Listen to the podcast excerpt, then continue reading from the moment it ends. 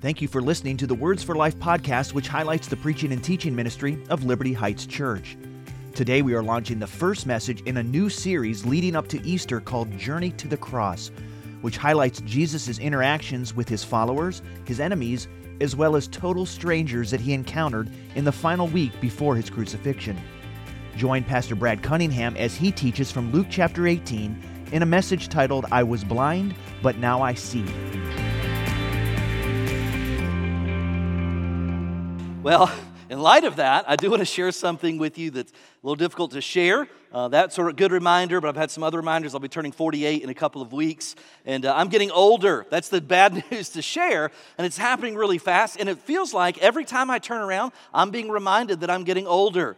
For example, I have two children who are now engaged to be married. How old are you when your kids are getting married? A couple months ago, I ran into someone I'd not seen in over a year, and I said, hey, we ran into each other unexpectedly, and the first thing the guy says, man, I haven't seen you in a while. I was like, your hair has gotten so gray. That's the first thing. So I said, hey, I'm grieved that you and I will not be in heaven together. It breaks my heart right there.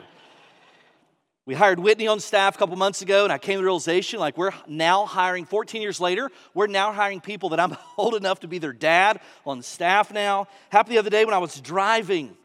I was listening to the radio, and a song came on. I had not heard this song in years, and so I was like, oh, I love that song. I haven't heard that song in years, and when I go over to turn the dial up, I made a horrible discovery. That song was playing on 103.5, the oldies station, is what I discovered. I just felt like pulling off the exit, finding an MCL cafeteria, and ordering Jell-O with fruit in it at 4 o'clock for dinner. You know what I'm talking about?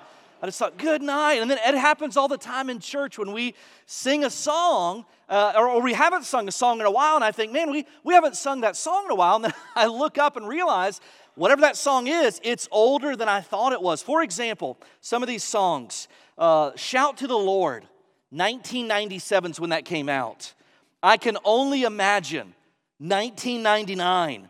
Better Is One Day in Your Courts, 1995. Heart of Worship, 1999. And the greatest Christian song of all time, not even up for debate, Friends Are Friends Forever. Amen? 1983, right? Like some of you are rocking in your room to that and Carmen. You know what I'm talking about, right? If you don't, too young to know who Carmen is, Google it. It'll change your life. But one of my favorites, that's an old song, it's from 2001, but as the young people say, it's still a banger, is this song, Open the Eyes of My Heart. Remember that song? Open the Eyes of My Heart. I love that song. And that song is actually based on Ephesians chapter 1, verse 18, which says, having the eyes of your hearts enlightened, that you may know what is the hope to which he has called you. And in Luke chapter 18, we're going to encounter a person this morning who literally understands both literally and spiritually what it was like to have the eyes of their heart opened up to the truth of Jesus Christ. And so let me invite you to take your Bibles, your devices, and turn to Luke 18 as we kick off a new series heading into Easter called Journey to the Cross. And so for the next 9 weeks, we're going to be tracking with Jesus as he makes his way towards Jerusalem. Most would argue about when Jesus' journey towards the cross began would land on Luke chapter 9, verse 51. Here's what Luke 9:51 says. It says, when the days grew near for him to be taken up, he set his face toward Jerusalem.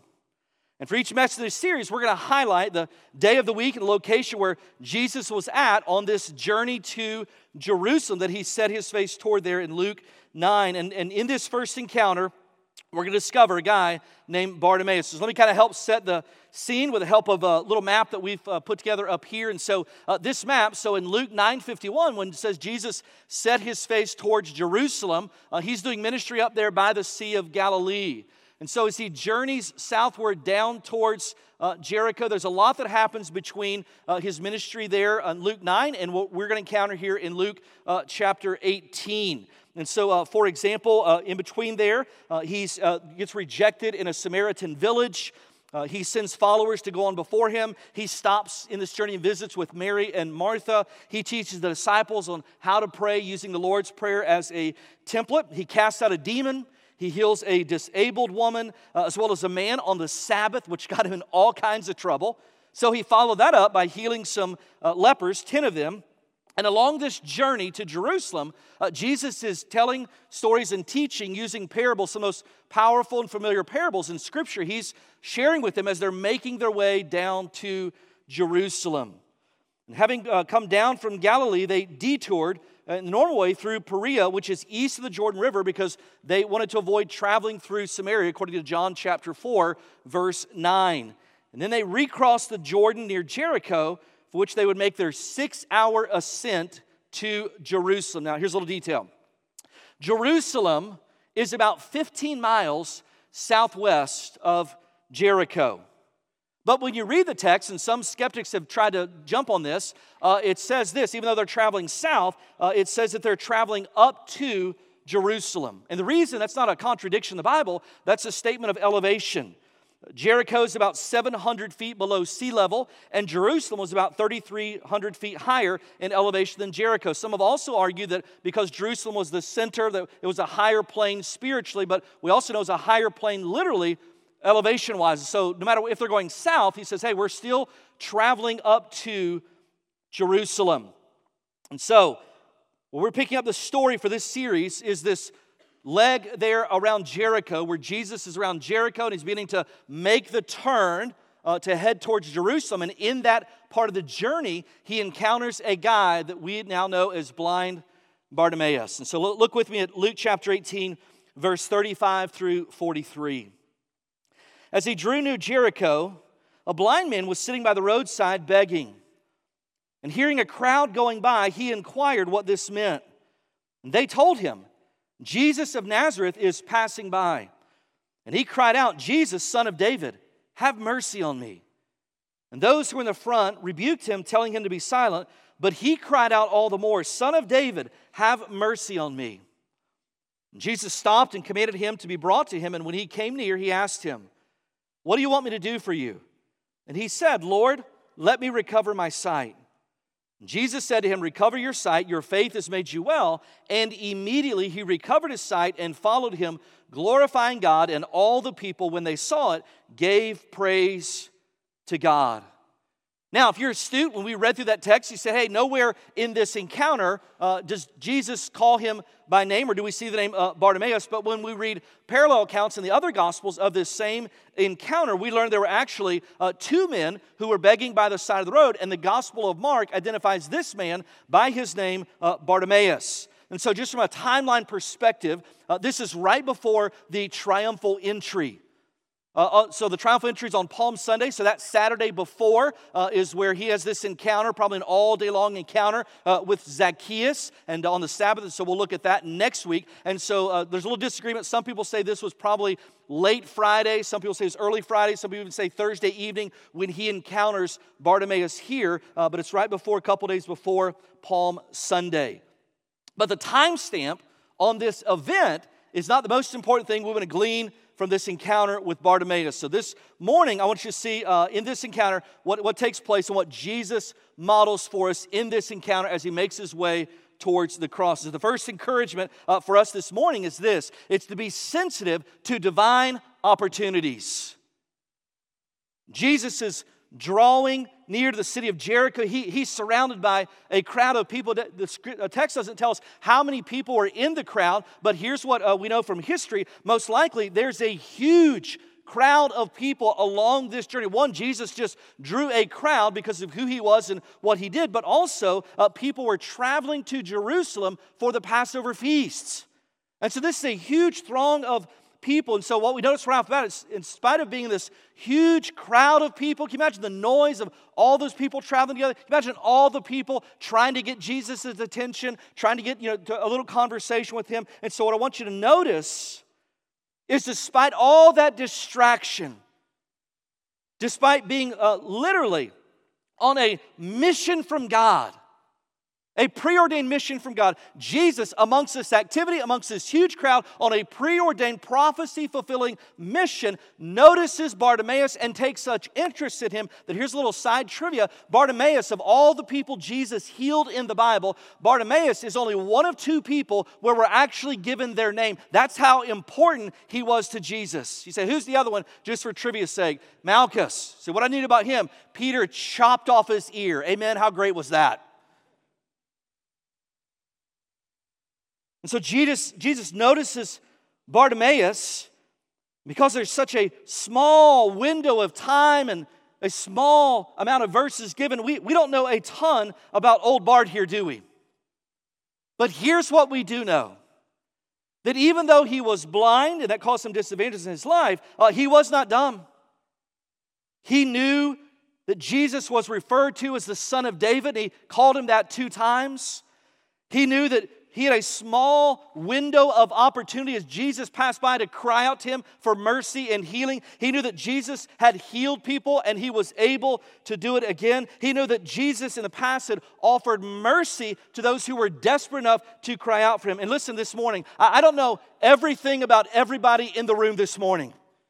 And some of you are thinking, hey, praise God because I got some secrets, amen? And you don't know everything about me. But here's what I know about both of us this morning, that in this gospel illustration, make no mistake, you and I are Bartimaeus. You and I understand, just like Bartimaeus, that at one time before coming to Jesus Christ, we had some kind of knowledge of who Jesus was. We had some kind of knowledge of the things he had done or some of the things he had claimed about himself. So like Bartimaeus, we're not ignorant, but also like Bartimaeus, before an encounter with Jesus, you and I were in a spiritually blinded state. The Bible says this in 2 Corinthians chapter 4, verse 4. In their case, meaning unbelievers, for we knew Christ, the God of this world, that's a reference to Satan, has blinded the minds of unbelievers to keep them from seeing the light of the gospel of the glory of Christ, who is the image of God. So we can identify what it's like to be blind before an encounter with Jesus. And just like blind Bartimaeus, we have a small window of opportunity that when Jesus passes by and is drawing near us, we can respond in faith or we can reject him and let him go pass by. I believe with all of my heart this morning that hell will be filled with people who meant to get saved one day, but just never got around to it. I'll start following Jesus when I can get this one struggle out of my life. I'll start following Jesus when I get some things cleaned up that I'm not proud of. I'll start following Jesus when my kids will or my husband will or my parents will. I'll start and one day I'm going to follow Jesus, and then guess what? One day is no more.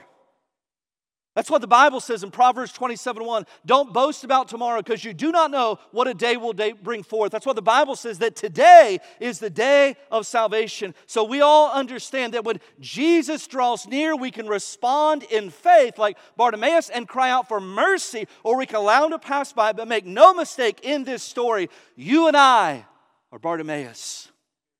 Helpless and hopeless apart from a divine encounter with Jesus Christ. And also like Bartimaeus, when we cry out in faith to Jesus, we appeal to him on the basis of mercy, not merit. One author wrote this. He said, Bartimaeus didn't stand before Jesus after straightening up his appearance and say, I've lived a pretty good life. I've always gone to the synagogue. I've never hurt anybody. I've tried to do the best that I can. Based on all that I've done, you should open my eyes. No. Bartimaeus knew he was a blind beggar with no claim for healing. He had nothing in himself to commend himself to Jesus. Like the publican in Jesus' parable, he just cried out for mercy. That is us. This week in our sermon meeting, when we're getting together and working through the passage, our passages together, I noticed for the first time, and I've read this story lots of times, I noticed for the first time something I previously had not seen in this account. I want you to see it. Look at verse 38. In verse 38, it says, and he cried out, Jesus, Son of David, have mercy on me. Now, we've taught this before, but mercy and grace are not the same thing. Grace is God giving us what we do not deserve. Mercy is God withholding what we do deserve. And so here's a guy who needs something from Jesus that he does not deserve to be healed. And so what would have been theologically correct is for him to cry out to Jesus for grace. Jesus, I want you to give me something that I don't deserve, a healing, but I'm just crying out for mercy, right? But why does he cry out for mercy? Because here's why. The fact that he's crying out for mercy means that he believes that what he deserves is punishment. When he says, Jesus, have mercy on me, what he's saying is, Jesus, withhold from me what I justly deserve. Give me mercy instead. Now, why is that? Because in their culture, when someone had a physical ailment, they incorrectly believed that it was some type of punishment for either their sins or the sins of their parents. Listen to John chapter 9. Jesus walking along, he saw a man who'd been blind from birth, different guy. Rabbi, his disciple, said, why was this man born blind? Was it because of his own sins or his parents' sins?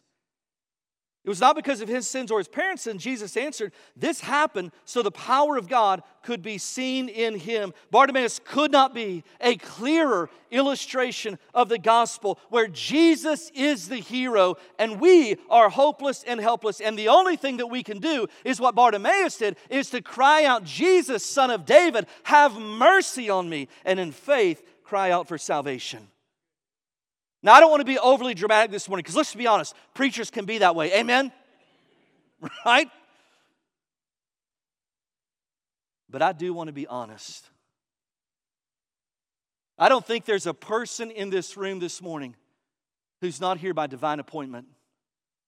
That God hasn't sovereignly orchestrated the details of your day and week for you to be here and to hear this message and to understand that in this passage, you and I are Bartimaeus, desperately in need of Jesus, and also to recognize that in this moment, in this service, if Jesus is drawing you near to himself, you have a divine appointment this morning, and if you're not careful, you allow it to pass by.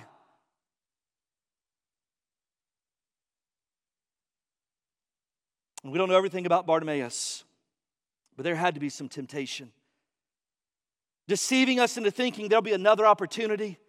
Deceiving you into thinking you're not as bad off spiritually as it sounds. Deceiving you into thinking that Jesus would not extend mercy to someone like you. Deceiving you into playing on your pride and getting you to believe that somehow it's a sign of weakness to cry out, like makes you feel helpless and hopeless. Deceiving you into thinking that Jesus would not make time for you. He's got far bigger important things to do. But here's the reality. We are Bartimaeus, and praise God, Jesus, by his grace, still stops and responds to people who cry out for mercy. We are Bartimaeus. And this is a divine opportunity this morning as Jesus passes by this morning. The second encouragement we have in this passage is this, is we should let compassion drive you. Let compassion drive you. In our culture, being driven is a badge of honor. Being driven is a badge of honor. Working too much. Make no mistake. Listen, the Bible has no kind words for a lazy person. Look at the book of Proverbs. It has a lot of strong correction for a lazy person. But there's a fine line between being driven and overworking and letting ungodly ambition neglect our family, deplete us spiritually, and allows greed to get a grip. Listen to this verse in Proverbs, set against a culture of being driven and overworking is celebrated. Listen to the wisdom of Scripture. Only a fool too dumb to wear himself out, or could not find his way back home, would wear himself out with work. Several years ago, I was reading a book, and the author was speaking about the difference between living a driven life and living a called life. And he said both are characterized by hard work because both have stewardship responsibilities to manage all the responsibilities and gifts and health that God has given you. He said, but the called life was doing so at a pace where there was opportunity to notice and redirect when God opened up a door of ministry. And so what is the inner man quality that would allow me to redirect my life, to engage someone who's broken and needy, to interrupt my outer man schedule? It is a heart filled with compassion. And writing Opportunity for Ministry, my favorite author, Paul Tripp, makes the following observation. He calls it the ministry gap. Here's what he says. He said, in life, in Christian life, there's this gap in ministry where, unfortunately, we reduce ministry down to a scheduled set of appointments and assignments. I'm doing ministry this week, and I'm working as a greeter, I'm in the band, I'm working in the nursery, I'm doing whatever the case is. Then he says, so ministry now becomes formalized and structured and scheduled. And he said, where the gap is this, is that when we're called to follow Jesus, ministry is not something that is scheduled. Ministry is life. That I'm waking up every day and saying, hey, I'm going to encounter some Bartimaeuses around me. And they're going to have needs, they're going to be helpless, and I've got an opportunity to allow my schedule and agenda to be redirected so that I can be the hands and feet of Jesus, or I can just say, hey, I'm just simply too busy. Last week I told you I wish I could force everyone to take that class, How People Changed. You can sign up today if you haven't done that. But if I could pray one prayer and guarantee that God would grant it in the lives of every single person in our church, here's the prayer I would pray, that you and I would take serious the call to slow down and build margin into our overscheduled lives. The late Dallas Willard, who wrote on spiritual formation, one of his books said this about hurry. He said, hurry is the great enemy of the spiritual life in our day. You must ruthlessly eliminate hurry from your life. The peace and joy and strength which God intended for human life, the well-being and health of mind and body, is inconsistent with living in a hurry. And here's what I know, that we hear that and we say amen to that, and then we do nothing about that except complain. Now, why is that such a big deal? Because a heart driven with compassion, it's not driven by a schedule. It's not driven by a task list. It's not driven by meetings and appointments and all those things. Listen, a heart's driven by compassion. Say, I'm waking up today, and yeah, I've got some things I want to accomplish. I want to be a good steward of my time. But here's the deal. If Jesus puts a Bartimaeus into my path, that is a divine appointment. Ministry is life, and I'm going to redirect my schedule so that I can be the hands and feet of Jesus, because I know what it's like to be Bartimaeus. I can't help but think about the Good Samaritan. The Good Samaritan, remember the story there, what it's teaching there? This guy who's beaten, robbed, left for dead. And one of the guys that passes him by is a priest. I mean, come on. Like, if anybody should have stopped, should have been a preacher, amen? But he doesn't stop. The guy looks like he's probably dead, and for a priest to stop and encounter and lay hold of and be near a dead body or a corpse would have rendered him ceremonially unclean. And if he would have been ceremonially unclean, then he couldn't do his scheduled ministry and priestly duties, and that caused a back jam. And so what happened? Listen, the guy said, hey, I'd love to stop and help, but I've got a ministry schedule to keep. And so the reality is, when we find these encounters, when Bartimaeus is by the side of the road, we should respond and be motivated by compassion. Adrian Rogers said this. He said, mercy is sympathy with legs. I like that. Mercy is sympathy with legs. And compassion forces margin into a schedule that previously did not have any margin. Don't forget the context. Jesus is not out on a leisurely stroll. He's not out just wandering around, just taking his time and saying, hey, there's a guy who has some needs and I don't have anything else going on. I'll stop and see if I can help. No, he's on a journey to the cross. He's got a set of schedules and appointments to keep, because contingent in keeping, fulfilling all those, literally hundreds of years of prophecy are hanging on him keeping this schedule and this agenda. And so no one literally could have been more busy than Jesus was at this point. And so when we encounter broken, hurting, needy people, there's two ways to respond. We're going to see here in the text. Look at verses 39 through 41 again. Verse 39 says, and those who were in the front, remember big crowd? Those who were in the front of this crowd, they rebuked him, telling him to be silent. But he cried out all the more, Son of David, have mercy on me.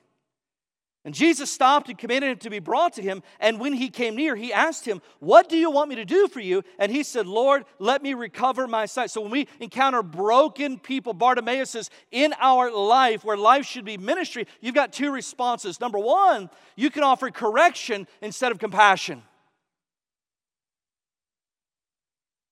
Verse 39 says, those who were in the front of this crowd, when he's crying out, rebuked him. Now, that was fascinating to me.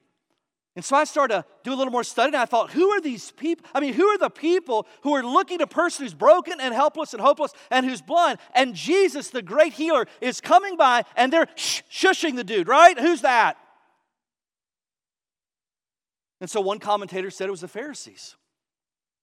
He said when they're crying out, Son of David, that's a term of deity, and they denied that Jesus was God in the flesh. And so when he would cry out, Son of David, they would try to shush him because that was blasphemous to them. Here's the problem with that interpretation. Nowhere in this passage do we see the Pharisees being named, that they're there in the front of the crowd. That's an argument from silence, which is a dangerous way to interpret the Bible. So that commentator, I emailed him this week, I said, you're wrong. So who is it? So I dug a little deeper, and I don't want to be dogmatic about this, but based on my study, here's how I think this. I don't think it's the Pharisees. I think this was the followers of Jesus. Let me show you why I think that. Because remember in Luke chapter 9, verse 51, where it says, Jesus set his face toward Jerusalem. The very next verse, verse 52, listen to what it says. And he sent messengers ahead of him. Luke chapter 10, verse 1 says, and after this, the Lord appointed 72 others and sent them ahead of him into every town and place where he himself was about to go. And so he sent twice. It says he sent people ahead of him, and whatever town he was going to go into, they were there ahead of him. And what does the text tell us? These people were at the front of the crowd. These people had gone on ahead of him. I think this is actually the followers of Jesus and the mistake. Listen, they weren't shushing him for his theology being bad, right? They weren't saying, hey, Jesus can't do that, or Jesus isn't Son of David, right? What they were rebuking him for was his request. So here's what we have to conclude. It was either this is not the time to be needy, or that false teaching in their culture that said, hey, if something's wrong with you, either you sin or your parents sin. Now, when we hear that, we think, how awful is that? Who would do that? We would. Any time that we look at people without compassion and with condemnation, who are broken and needy, and our self-righteous hearts think this, if you would have just done the things that I would have done in life and made the choices I made, you wouldn't be in the situation you're in. Listen, that's us. That's us. And yes, the choices have consequences, yes, but are there people in a broken, fallen world who through no fault of their own will experience injustice because we live in a fallen world? Yes. And we look at them sometimes with condemnation, so hey, you, whatever it is you're struggling with, you made your bed and now it's time just to lie in it. Listen, you know what the gospel message is? That we made our beds with our sin and Jesus rescued us from it, praise God. That's the gospel.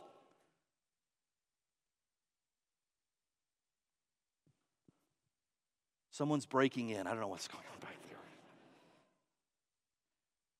And so you can offer correction instead of compassion when you see broken people. I'm not saying there doesn't need to be corrective conversations on the back end. The starting point is always compassion on the front end. And so that's option A, correction over compassion. Or option B, stop and engage. Jesus knew the serious of the journey that he was on. He's not out meandering. You say, how do I know that? Because in verse 31, here's what he said. We're going up to Jerusalem, and everything that is written about the Son of Man will be accomplished. And so despite literally being on a mission from God, the two most powerful words in this entire passage are found in verse 40 when it says simply this, Jesus stopped. One commentator wrote about Those two words, he said it's a simple act. Jesus demonstrated that the greatness that he taught, despite the immediate prospect of his own suffering, he stopped to help a blind man the crowds uncaringly tried to quiet. When you and I learn to think of others despite our own hurts and concerns, we'll be great indeed, for we will follow the example of our Lord. And at last we understand greatness in the kingdom of Jesus is stopping for the needs of others. You say, what does that look like for us to be the hands and feet of Jesus? It's stopping and engaging the people who are in poverty through no fault of their own. Listen, if you just think, well, hey, you're not, the reason you're in poverty is you're not working hard, then you've never been on a foreign mission trip. Some of the godliest people you ever meet in your life are also some of the poorest people you ever encounter in your whole life. These are the people who are struggling with gender or sexuality issues because of past abuse. These are the people who have mental or physical disabilities and limitations. These are the people who have experienced injustice in some way, shape, or form. These are the people who are hopeless and helpless through no fault of their own, other than the fact that we live in a fallen world. And the reason we stop and extend compassion to them is because of the day, not because we're not busy, not because we don't have stuff to do, not because we're going to be irresponsible or flighty. It's because here's why we can identify with Bartimaeus and what it's like to be on the side of the road, helpless, hopeless, broken, and the only hope you have is Jesus. That's it. And so what drives us in life in our high-achieving culture? There should be compassion. To realize that in this broken world, listen, if the whole purpose of Jesus was to fellowship with us, he'd have called us home at the point of salvation. Why does he leave us here? To represent him well, to be his hands and feet until he returns. And so we should be driven, not by schedules, not by agendas, not by productivity, not by all that, but by compassion. And Bartimaeus models for everyone how to respond when Jesus is passing by. He makes his request specific. He doesn't say, hey, Jesus, you're passing by, and man, if you could help me in any way, shape, or form, just like, it'd be great. He doesn't say what he says. He says very specifically, you can restore my sight. So what does it look like to cry out to Jesus this morning? It's to make a specific request to say, Lord, I'm a sinner. Be merciful to me. Specific. And the second thing is he responds in faith. Now, I want everybody to look up here. I don't have time to teach this, even though I know you love when I go long, all right? The level of his faith did not determine the outcome of his healing. That's a dangerous theology. You know what that teaches? That when you pray for someone not to die and they die anyway, it's your fault because you lacked faith or their fault because they lacked faith. Listen, God heals and he's able to heal. God still does miracles. Why? Because he's powerful and he's sovereign. And so his level of faith is, you know, I had a lot of faith and someone healed. No, listen, it's the object of his faith that made him well. Believing that Jesus is who he said he is and that Jesus could do what he had witnessed and heard him do. Bring sight to the blind, healing to the broken, and salvation to the lost. And here's the good news for every Bartimaeus in the room like me. Jesus still brings sight to spiritually blinded people. Praise God. You know something we learn in this passage? The Bible calls us to live differently than the world. What that means is we have different values. It's not about dress codes and whether we're makeup or not. And you go to these places, you don't go to this place. Listen, most of the time when we think we're living differently for Jesus, we just end up being weird. Can I get an amen? Like we're just weird, right? You know what living different really means? It means to value things that a godless culture does not value. You know what our culture values? Strength. You know what Jesus is attracted to? Weakness. Weakness.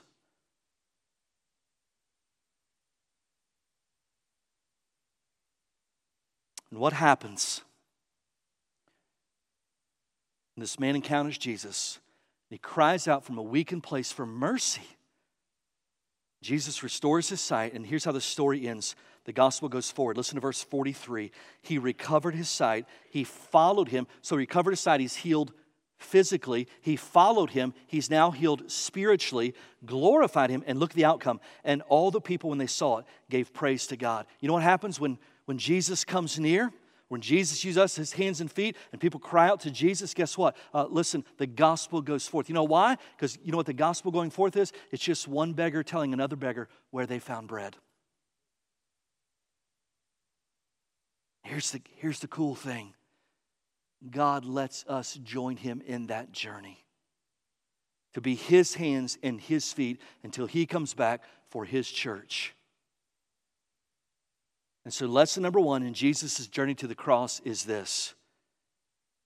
Jesus is attracted to hopeless and helpless people.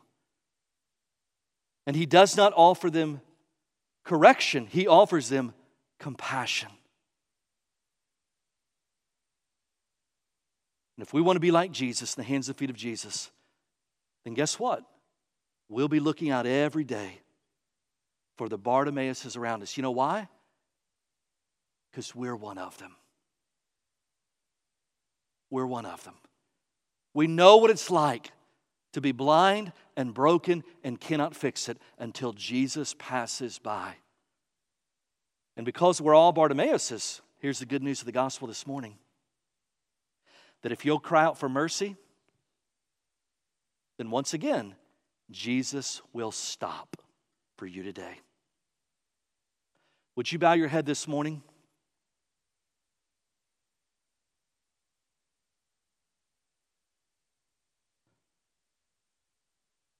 With your head bowed this morning, I just want to ask two questions. Number one, has there been a time and a place or a season in your life where you came to the realization that you were sinful and there was nothing you could do to fix it? You were spiritually blinded and you were hopeless and helpless. And when you came to that realization, you cried out for Jesus and asked him to have mercy on you, a sinner. If you've never done that this morning, or you're not sure if you've done that this morning, then as much as I can urge this morning, hear me this morning, please, please do not let Jesus pass you by this morning. This is a divine appointment. You are Bartimaeus.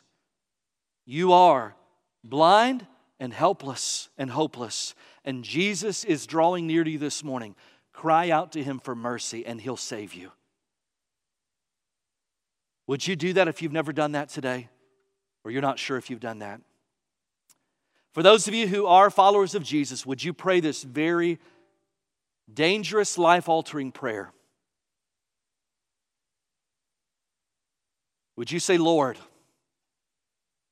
help my life not to be driven by achievement and schedules and tasks. Lord, help my life to be driven by compassion, where I view ministry as life. And Lord, every time that I say I don't have time, Lord, help me to remember what it's like to be Bartimaeus. Needy, broken, blind, hopeless, helpless.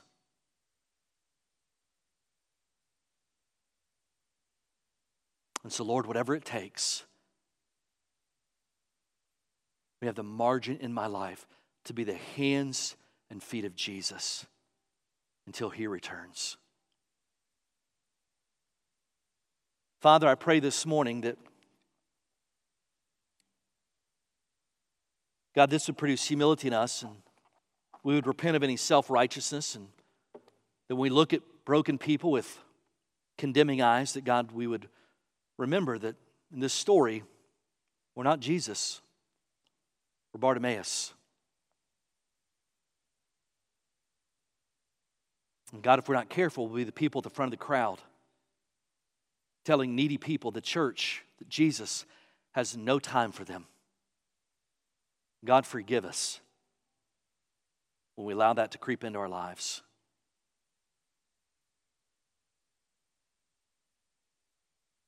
And God, may we never get over the fact that when Jesus found us, he stopped. And so God, even this week, I pray that you put into our lives divine opportunities and that we too would stop.